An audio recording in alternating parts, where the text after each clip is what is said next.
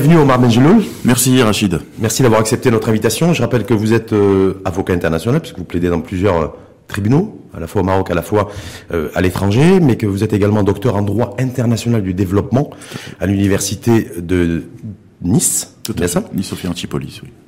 Nice Antipolis, et que vous êtes aussi professeur associé à l'université internationale de Rabat. Absolument. Notamment sur les questions liées à la régionalisation. Tout à fait. Ça tombe très bien parce qu'on va aussi en, en parler. Parfait. Mais on va commencer par, parce que je rappelle simplement le contenu, le menu complet du, de ce débat d'aujourd'hui, entrée plat dessert, hein, l'article 9, qui fait, euh, qui a fait beaucoup de remous, et, voilà, et, et euh, je sais que les avocats, dont vous, avez, il y a une certaine levée du bouclier, donc on va essayer de comprendre aussi le pourquoi du comment, donc on va démarrer avec ça.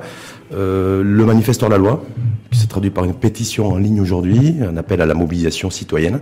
C'est intéressant de savoir comment une robe noire comme vous euh, pense aussi de ce phénomène et ce mouvement spontané citoyen. Et on finira bien sûr par la régionalisation, puisque vous êtes euh, vous planchez dessus depuis des années. L'article 9. D'abord, euh, le fait que de mettre le pouvoir judiciaire en deçà du pouvoir exécutif est une hérésie démocratique qui porte atteinte aux principes constitutionnels, notamment de la séparation et de l'équilibre des pouvoirs. Pourquoi? Parce que tout simplement, l'article 9 introduit fallacieusement, parce qu'on la forme, il y a des problèmes, on va en parler, dans la loi de finances, fait obstruction à l'exécution des jugements prononcés par le système judiciaire national on va revenir effectivement par le pouvoir exécutif. On va, on va, simplement. Euh, Qu'est-ce qui vous gêne fondamentalement? Ce qui nous gêne, que, ce n'est pas, ce n'est pas une gêne, ce n'est pas une gêne, c'est plus que ça. C'est-à-dire que là, il y a, comme je vous ai dit, un, un coup d'État institutionnel. Aujourd'hui, le pouvoir exécutif, le gouvernement, peut ne pas avec cet article 9, une fois qu'il sera mis en vigueur, peut ne pas exécuter les décisions de justice. Vous, imaginez Vous dites ça après les après les engagements pris par Mohamed Ben Jaboun, quel engagement Quel engagement des finances et, non, non, en charge ce sont, de la de l'administration. Ce sont des engagements, ce sont des engagements communicationnels. Il ne peut rien y avoir de concret. Ce qui est concret, c'est cet article 9 qui va être ce qu'il adopté, a dit, qu'il a dit devant les élus de la première chambre et de la deuxième chambre la semaine dernière. J'ai eu vent, j'ai eu vent de sa réaction. C'est une réaction complètement communicationnelle qui ne qui ne qui ne comprend pas quels sont les enjeux de la mise en place de l'état de droit, de l'équilibre des pouvoirs. Si vous me permettez de m'expliquer par rapport à nos euh, à nos téléspectateurs pour qu'ils comprennent pourquoi c'est un coup d'état euh, institutionnel et à la limite peut-être que même ce gouvernement comprenne suite à notre émission pourquoi c'est un coup d'état institutionnel. D'abord, le gouvernement euh, a le droit, à partir de la mise en place de cet article 9, a le droit de ne pas exécuter les jugements. Ce qui veut dire que l'autorité l'autorité de la chose jugée perd de son sens, le pouvoir judiciaire perd de son sens. Et permettez-moi de vous dire, c'est que ce gouvernement fait obstruction à des jugements prononcés au nom de Sa Majesté le Roi. Mais lorsque Mohamed Chamoun euh, vient de, a, pris, a pris une série d'engagements, comme je disais, dont celui, l'engagement de l'État pour l'exécution de tous les jugements contre l'État inférieur à un million de, de dirhams en 2020. Le fait aussi que le, de prendre l'engagement que tous les jugements seront exécutés avec une, exécution qui ne peut pas dépasser 4 ans. Rachid, on n'est pas. ça c'est bien les dire. Ça c'est les dire de On ne négocie pas. On ne négocie pas l'exécution des jugements et le prononcé du droit par la justice dans le cadre de délai. On n'est pas en train de, de vendre un service ou bien de vendre de la marchandise sur un marché. Ce qui se passe, c'est que je vais vous donner deux grands exemples.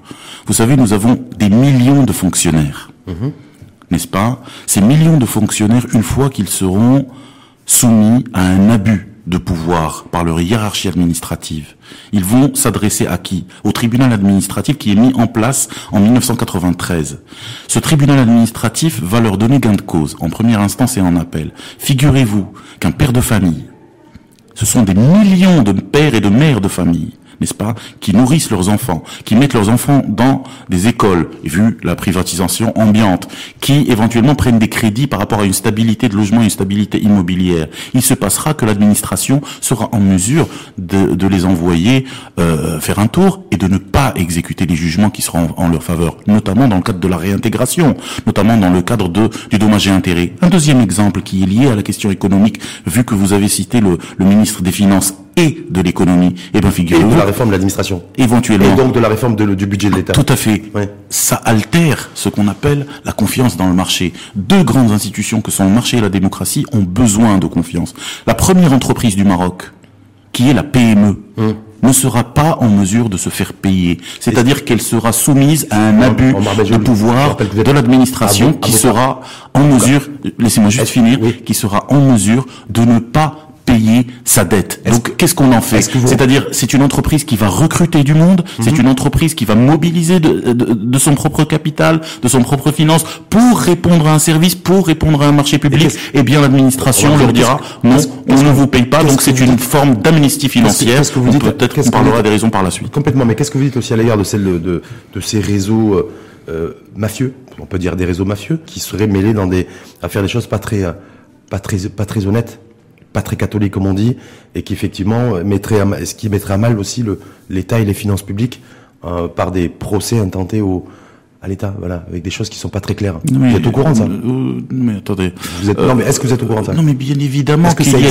il y a des nébuleuses. Nous avons des cas euh, comment l'État peut, se protéger Nous avons des cas et des dossiers à retentissement médiatique mhm. qui ont été couverts par le journalisme d'investigation, qui ont été couverts par des euh, des poursuites par le parquet, par des juges d'instruction dans le cadre de la criminalité financière, évidemment. Mais ça, il y a des institutions pour, pour lutter contre. Les institutions pour lutter contre, c'est le ministère public sur la base de la loi 33-17. Il a plus de prérogatives, plus d'indépendance pour pouvoir poursuivre. Nous avons des juges d'instruction qui ont la prérogative de poursuivre, justement, de remonter les échelles de compréhension par rapport aux intentions de nuire vis-à-vis du denier public. Il faut que l'État se protège. C'est un, c'est un faux problème. Hum. C'est un faux problème dans le sens si on veut lutter contre la criminalité et la corruption au sein de l'État, nous avons des institutions qu'il faudra activer, notamment le parquet, la justice, la financière, la justice d'instruction. Mais de là à donner une amnistie financière est une autre forme de corruption. De donner une amnistie financière à 95 000 élus locaux est une autre forme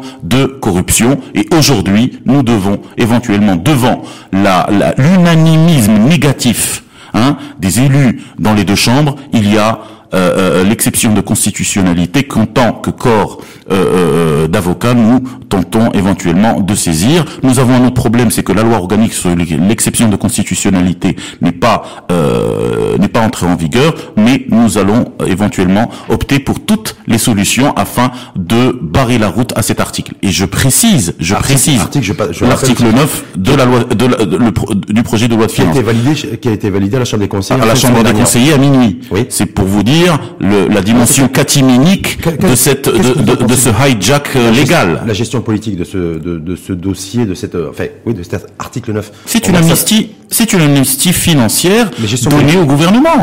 C'est une amnistie financière donnée au gouvernement, bizarrement à la veille à la veille euh, à la veille des, des élections et puis surtout au dépens au dépens de l'équilibre et de la séparation des pouvoirs. C'est-à-dire qu'on fait obstruction à l'équilibre du pouvoir entre législatif, exécutif et judiciaire. On met le judiciaire en deçà des autres pouvoirs. Et puis deuxièmement, on fait obstruction à des jugements qui sont rendus au nom de Sa Majesté le Roi. Donc euh, j'aimerais bien euh, euh, savoir quelle est l'idée qu'ils se font de l'état de droit et du processus démocratique. Je précise aussi que cet article 9 est lié à la question de l'exécution judiciaire. Donc nous sommes sous couvert de quoi? De la procédure civile.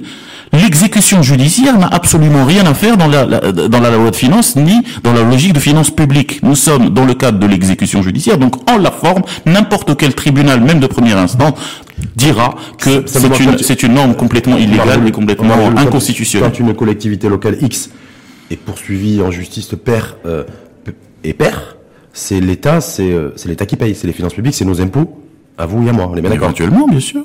C'est pas éventuellement, je pense que c'est de l'argent public. Oui, bien sûr. Donc c'est notre argent. Mais bien sûr. Donc, mais, mais, mais, la question se pose autrement, c'est-à-dire que d'abord il y a un processus d'éligibilité, ensuite il y a un processus de, de, de transparence par rapport à la gestion du denier public, il y a des contrôles de légalité par rapport au marché public qui doivent se faire par l'autorité déconcentrée. Bref, il y a une gestion du denier public. Ce n'est pas au dépens de la séparation des pouvoirs et de l'état de droit qui instaure la confiance en matière démocratique et en matière du marché que nous devons éventuellement faire des économies sur nos finances. La rationalisation des finances publiques passe par d'autres créneaux que celui de mettre en péril l'autorité de la chose jugée. Et maintenant que c'est passé en première chambre et en deuxième chambre, vous allez les avocats. L'exception d'inconstitutionnalité. Qu'est-ce que vous comptez faire Saisir la cour, saisir la cour constitutionnelle pour invalider cette loi de finances. Ça, c'est la position aujourd'hui des, de, des, euh, des avocats du parfaitement barreaux du des avocats et de, et de quelques élus à l'intérieur des deux chambres. Le groupe euh, CDT, les députés de la Fédération de la gauche démocratique et quelques députés euh, des partis nationaux, malgré malgré leur dissidence par rapport à la position unanimiste. Affaire à suivre alors. Affaire à suivre, absolument. Sur les alors les libertés individuelles, ça c'est le deuxième sujet je vais pas dire que c'est le plat de résistance de notre débat d'aujourd'hui, mais euh, est-ce que les est-ce que les robes noires sont euh, aussi engagées que que enfin pour l'article 9 du projet de loi de finances que pour les libertés individuelles et ce manifesteur la loi et ce collectif 490 sur les libertés j'ai rien trouvé, j'ai pas trouvé une robe noire. Euh, voilà, si appelé à, à, soutenir la mobilisation autour du manifesteur la loi, euh, à cette pétition en ligne qui a été lancée il y a, il y a quelques jours. Sur les libertés individuelles, c'est un débat qui ne fait pas unanimité, contrairement à celui de l'article 9 qui touche au fond euh, le processus démocratique dans notre pays, la question de l'état de droit. Les libertés individuelles, c'est d'abord un un débat sociétal. Hum. C'est un débat relatif à un projet de société. C'est un débat euh, à la limite hein. philosophique, très ancien, qui s'inscrit hum. dans l'historicité, qui s'inscrit dans la controverse, qui s'inscrit dans le contradictoire. Aujourd'hui, je suis l'avocat de la du collectif 490 qui a été lancé par euh, euh, Sonia Trab, Karima, euh, Nargis euh, Zotorabi euh, et plusieurs Leila Slimani. Leila Slimani de France et plusieurs milliers de personnes qui ont imposé, qui ont remis sur la table ce débat. Nous avons éventuellement, nous nous sommes organisés pour saisir les et, saisir les les instances et les mmh. institutions qui nous sont permis, notamment la, le droit pétitionnaire et le droit de présenter un projet de loi citoyen sur la base de ce qui est permis par la Constitution, mais nous nous confrontons bien sûr à des facteurs de freinage et à des inerties on va, y revenir, mais institutionnelles et procédurales. Moi, Benjamin, lorsque vous avez dit d'emblée d'ailleurs, d'entrée, pour dire, ben, en tout cas, c'est autant l'article 9, projet de loi de finances, fait l'unanimité ou la quasi-unanimité au niveau des avocats. D'ailleurs, permettez-moi, j'ouvre une parenthèse sur l'article 9, j'ai oublié de dire quelque chose. Parmi, parmi nos, nos, nos, nos actions, si toutefois l'exception d'inconstitutionnalité et donc la saisine de la Cour constitutionnelle connaîtrait, euh, euh, souffrerait de certains obstacles, nous pourrons toujours euh, user de l'article 42 de la Constitution, qui est celui de l'arbitrage royal. Car je mm. pense qu'un jugement prononcé encore une fois au nom du roi du Maroc, qui qui n'est pas exécuté par le gouvernement, cela nécessite tout de même un arbitrage royal de par le fait qu'il y a un péril dans le cadre de l'équilibre des institutions dans notre pays. Quand vous faites référence à l'article 42, parce que je l'ai noté effectivement lors de votre venue, c'est il stipule que les jugements définitifs ne, euh, pour les autorités publiques doivent apporter l'assistance nécessaire à l'exécution de des jugements. Tout à fait. Tous les discours, hmm. toutes les, les toutes les, les lignes officielles du pays sont pour l'exécution des jugements et l'autorité de leur juger. D'ailleurs, même la création des tribunaux administratifs en 93 était dans ce, sens.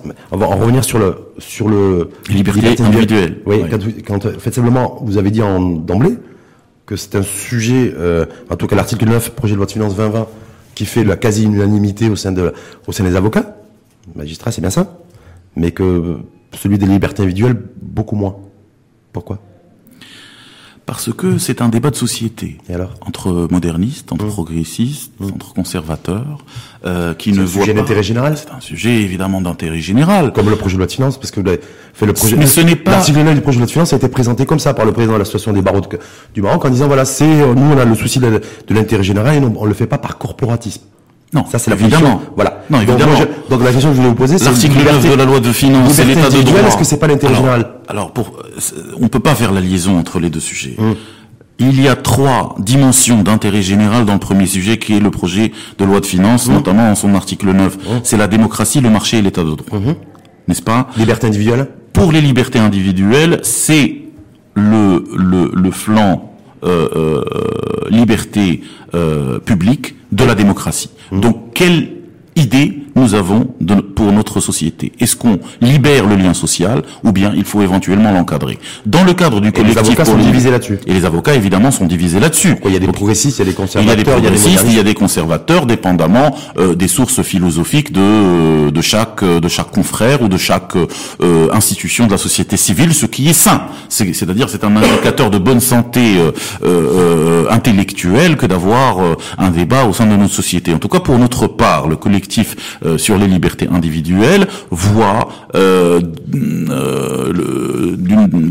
d'un bon oeil que la libération du lien social à travers l'instauration des libertés individuelles participe à euh, la démocratisation de la société, participe aussi au progrès de la société, participe même euh, au développement. On peut éventuellement euh, rentrer dans, moi, ce qui m'interpelle effectivement, c'est comment, enfin, comme, pourquoi, enfin, pourquoi il n'y a pas, c'est pas un mouvement qui, qui est partagé en tout cas par la majorité des avocats de ce pays. Pourquoi ce n'est pas partagé Parce que, comme je vous ai dit, il y a plusieurs paradigmes mm. qui sont en confrontation, contradiction. il y a des paradigmes qui sont conservateurs, qui voient dans les le fait que la, que la, et d'ailleurs même les formations politiques sont divisées. Vous avez des formations politiques qui sont de paradigmes conservateurs, d'autres qui sont euh, de d'essence euh, libérale ou bien socialiste ou bien progressiste d'une façon générale, donc qui euh, croisent le fer peut-être euh, déontologiquement, hein, de, mm-hmm. de, de, de, de, dire que de savoir si oui ou non euh, l'État ou bien le Léviathan a-t-il le droit de, de réguler le lien social ou, non Donc, la grande famille des avocats et des robes noires, en fait, c'est un peu c'est un peu le reflet miroir un peu de la société aussi qui est assez divisée sur le sujet des C'est même, c'est même la, la, conscience de la société. Conscience, ça c'est ça c'est ça, ça ce propos n'engage que vous, euh, Omar Benjelou. En tout cas, c'est c'est depuis, depuis Cicéron et Rome, c'est c'est le cas. Lancement de la pétition, avec l'espoir de collecter 5000 signatures pour euh, pour pouvoir. Aujourd'hui, il y a 12 000 signatures. Oui, pour le manifeste. Oui, tout à fait. Il y a 12 000 signatures.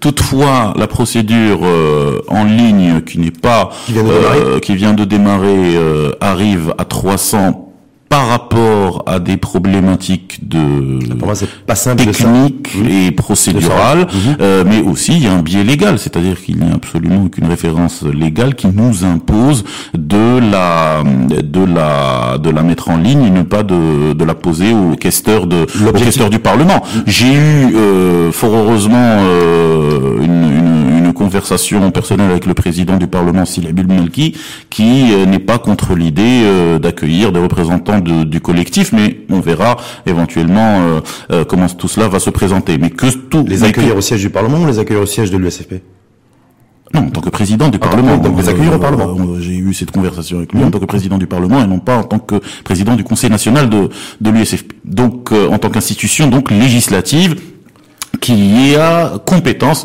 de recevoir et de traiter la, la pétition, donc qui est l'équivalent peut appeler ça comme ça, d'un projet de loi euh, citoyen. Aujourd'hui, il n'y a pas de base légale qui euh, devrait nous inciter, nous restreindre, nous imposer le fait que cela doit être euh, posé en ligne. Mais en tout cas, la mécanique aujourd'hui est, bien. Une signature en ligne, c'est objectif et réaliste ou pas selon vous? Oui, tout à fait réaliste. Nous avons déjà 12 000.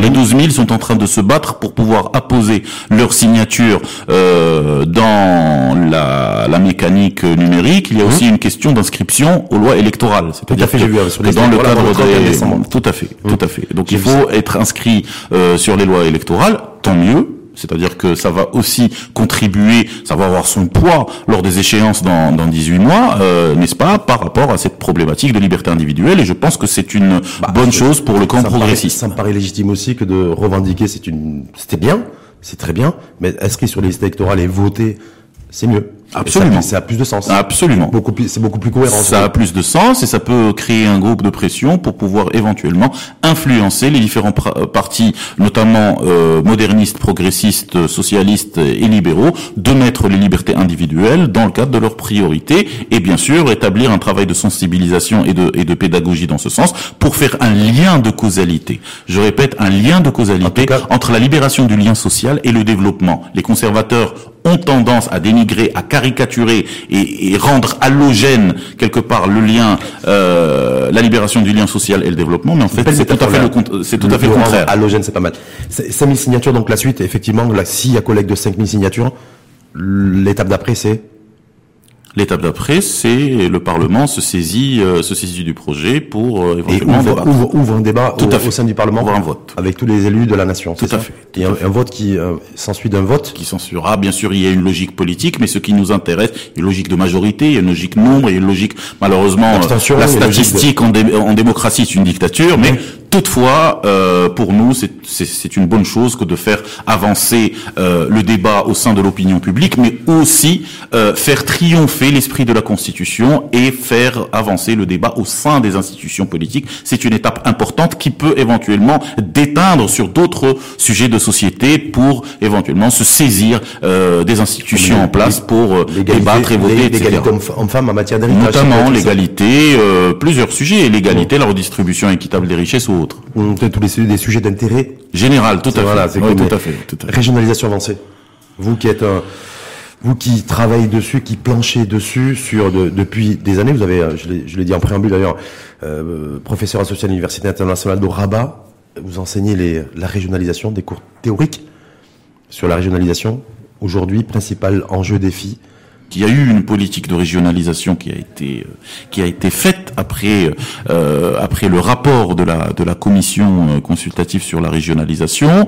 Il y a eu des élections en 2015 où les euh, les euh, les conseils régionaux et les présidents euh, régionaux ont été plus ou moins élus au suffrage universel. Il y a eu une réflexion, il doit toujours y avoir une réflexion, c'est une réflexion permanente sur la notion de pertinence économique dans le cadre du découpage territorial, de la question de, de la de l'homogénéité culturelle, même si ce mot peut faire peur, mais euh, de- d'avoir des régions qui sont plus ou moins homogènes culturellement, homogènes historiquement aussi, pour qu'elles puissent produire éventuellement du sens. Il y a aussi une logique sécuritaire, bien sûr une région frontalière ou une région maritime n'est pas forcément une région dans le centre. Euh, toutes ces logiques-là d'équilibre, par exemple urbain-rural, doivent entrer en jeu dans le cadre d'une vision de régionalisation Pour vous, c'est la dimension essentiellement politique et majeure ou c'est la dimension socio-économique Ce sont des dans la, déterminismes dans la construction de nouvelles dynamiques ce, territoriales. ce sont des déterminismes, euh, des déterminismes complémentaires et convergents. Euh, encore une fois, l'international et l'intérieur sont deux revers d'une même médaille de la politique de régionalisation. Je suis personnellement, euh, c'est un, c'est une conviction personnelle bien évidemment et fort heureusement partagée par plusieurs, euh, par plusieurs euh, couches de la société. Je suis personnellement pour le fait que le politique configure l'économique. Mais après, euh, bien sûr, le, le néolibéralisme viendra euh, m'en contrarier. Mais je suis pour le fait qu'il y ait une politique souverainiste, une politique volontariste, qu'elle puisse encadrer euh, l'économie. Mais l'idée, c'est de développer des territoires, notamment à l'échelle euh, euh, régionale, qu'ils qu'ils répondent à, des, à, à de la pertinence à la fois économique, notamment en termes de complémentarité, c'est-à-dire entre, entre euh, au sein de la même région d'abord, avant de parler de la question de la péréquation. Ouais. Mais au sein de la même région, il faut qu'il y ait une complémentarité économique pour qu'on puisse triompher à cette logique d'autonomie. C'est-à-dire que des régions puissent